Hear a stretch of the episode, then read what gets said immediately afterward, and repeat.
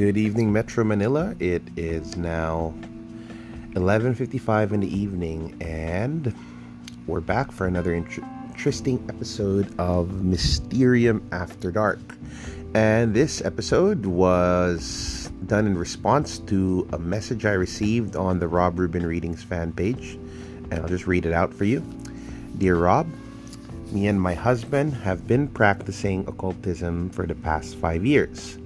We presently have a 10 year old boy, and we're wondering when is a good age to introduce him to, to our practices, and what are some suggestions that you have in slowly bringing them into the world of magical and occult practices. Sincerely, Celine. Okay, Celine, thank you for this amazing question. And all I can really give you is my own personal experience of how this worked. And at the end of the day, you can choose to take it or you can choose to ignore it. It's completely up to you. And I'm going to use my son Jacob as an example because this is the only example I've had so far. Nicole is still young.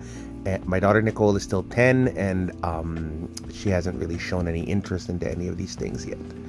So I recall when Jacob was around 13 or 12, I think it was 12 more or less. Um, my wife, who's a Reiki master, kind of strong armed him into attending a Reiki for Kids workshop because, she, of course, she wanted to uh, impart upon her child the gift of Reiki, which is very benevolent, very noble. I mean, I don't know any parent who wouldn't want their child to have that. So, my son on a Saturday went to the Mysterium Center at 8 o'clock in the morning and he was there for like half the day. So, my wife was pretty happy about that until at the end, without missing a beat, Jacob approached his mom and said, Mom, never do that again, please. I don't ever want to attend a class like this again. So naturally, she was devastated, and I was shocked. And I, of course, kind of told him how he should be grateful that he should be a bit happier that he has a mom who's willing to do that for him, and that's a story for another time. But a year later, I had the opportunity to allow him to take tarot under me. Now, in, my approach was a bit different. I didn't strong arm him into anything because, unlike the Reiki class, which is basic for kids class, which is basically fun and just half a day, this would have been six Sundays worth of regular him leaving the house, going to the Mysterium Center, and being with people nearly twice or sometimes thrice his age to learn the practice of the tarot. So all I told him was, Jacob, um, there are very few things in this world I have to bequeath to you and the tarot is one of them.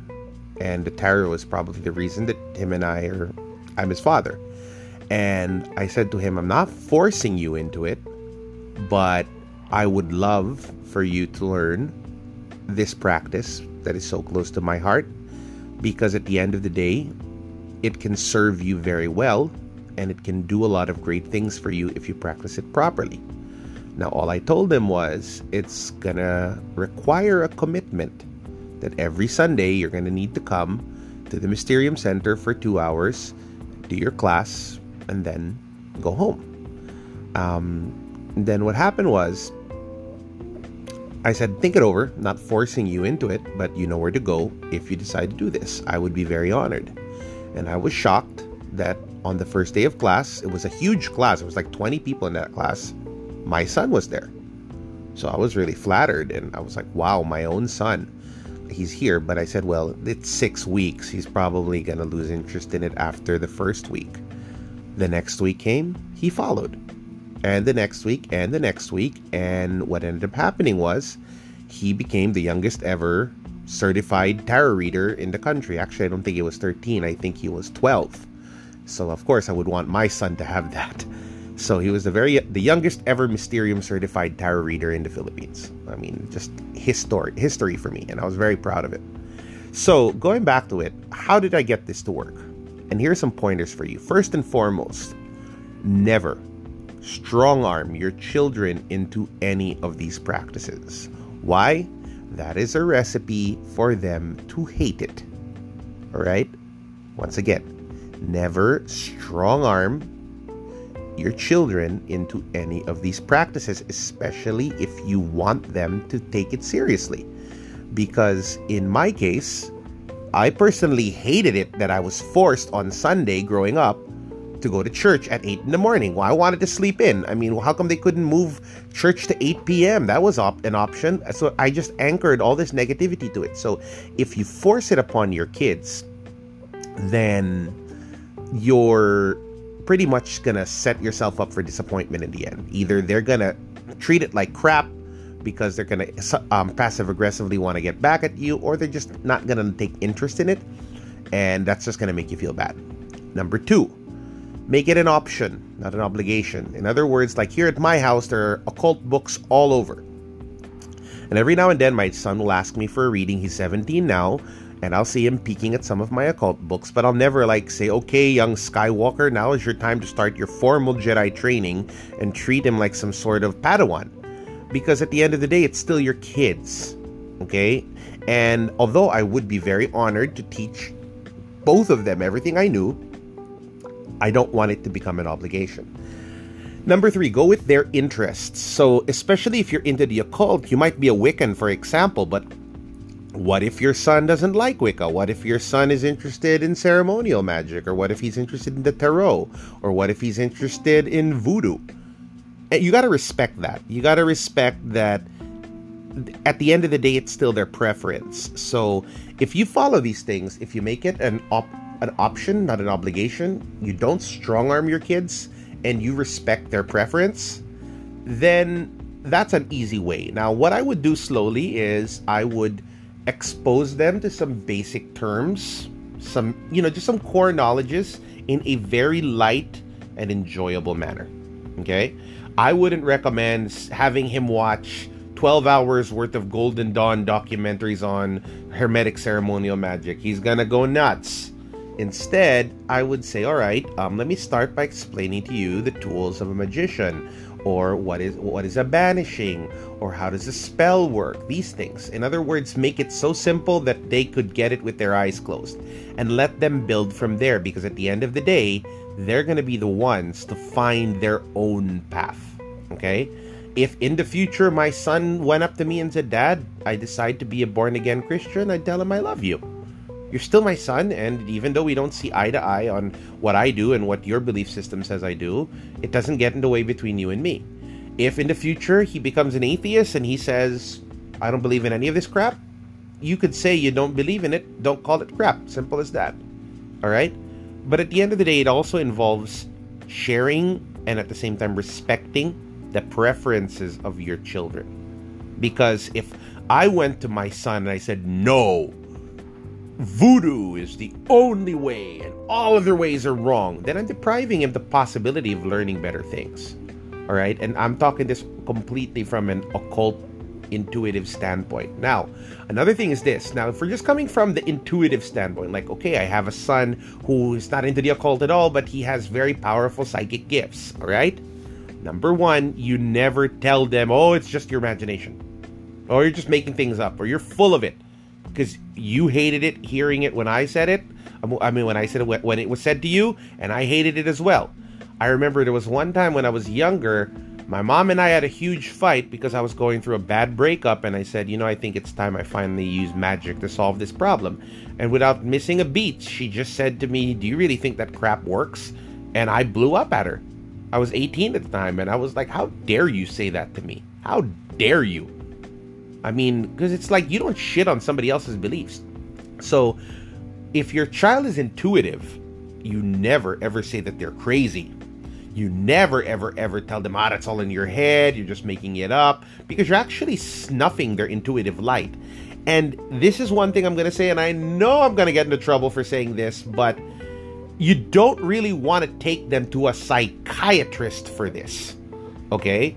Now, I know I may have crossed the line here because I said in previous episodes that don't claim to be a something you're not. And yes, I am not a psychiatrist, I'm not a psychologist, but if you're going to take your son to a psychiatrist because he says he sees spirits or he hears um, the spirit world, then you're basically indirectly telling him that he's crazy. You see what I'm saying? So I like to believe in the factor of dismiss everything and believe everything. So if my son said, Dad, I am hearing the voices of a spirit. What do I do? I wouldn't say, ah, you're nuts, you're full of it, go away, because that's just going to make him clam up or that's going to disvalidate whatever he's experiencing.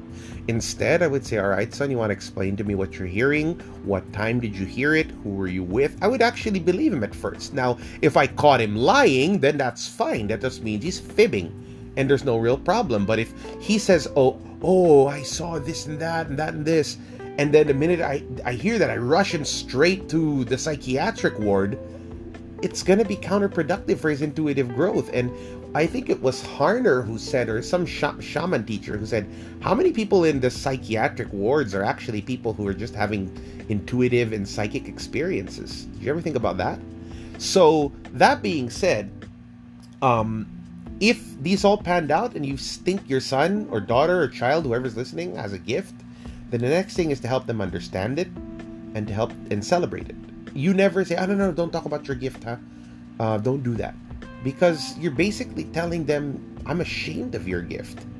Everybody would want a parent who's proud of what they can do. Like if my son can see spirits, I'd be like, "Yeah, yeah, he's very gifted. He can see spirits. I mean, he's already a good tarot reader." Or if my daughter was a healer, I'd say, yeah, she's an amazing healer for her age. I wouldn't say, ah, she's just playing healer, this and that. No, I would definitely celebrate um, all the beauty that's within them, especially as they're growing up.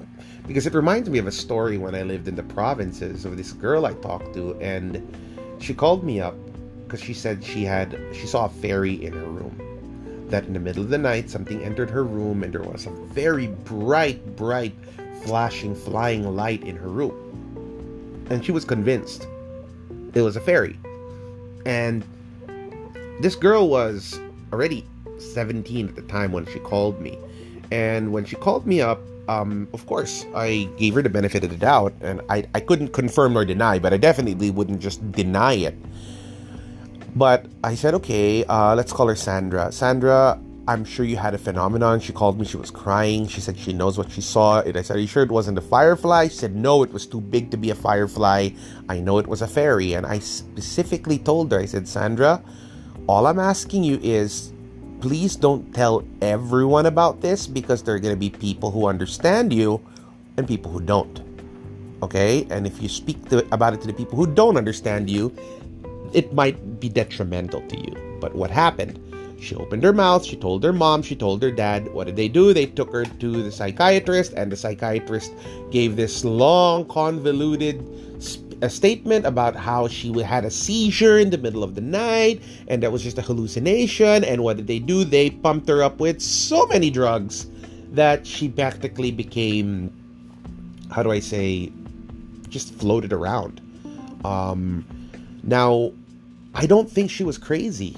I really don't think she was crazy at all. I don't think she was hallucinating. But if you're going to explain this stuff in the guise of science to someone, they're re- immediately going to jump to their textbooks and they're going to say, oh no, this person's crazy, this and that. Like, even in The Exorcist, um, they put Regan through shock therapy before they actually believed that, you know, she was possessed by a demon.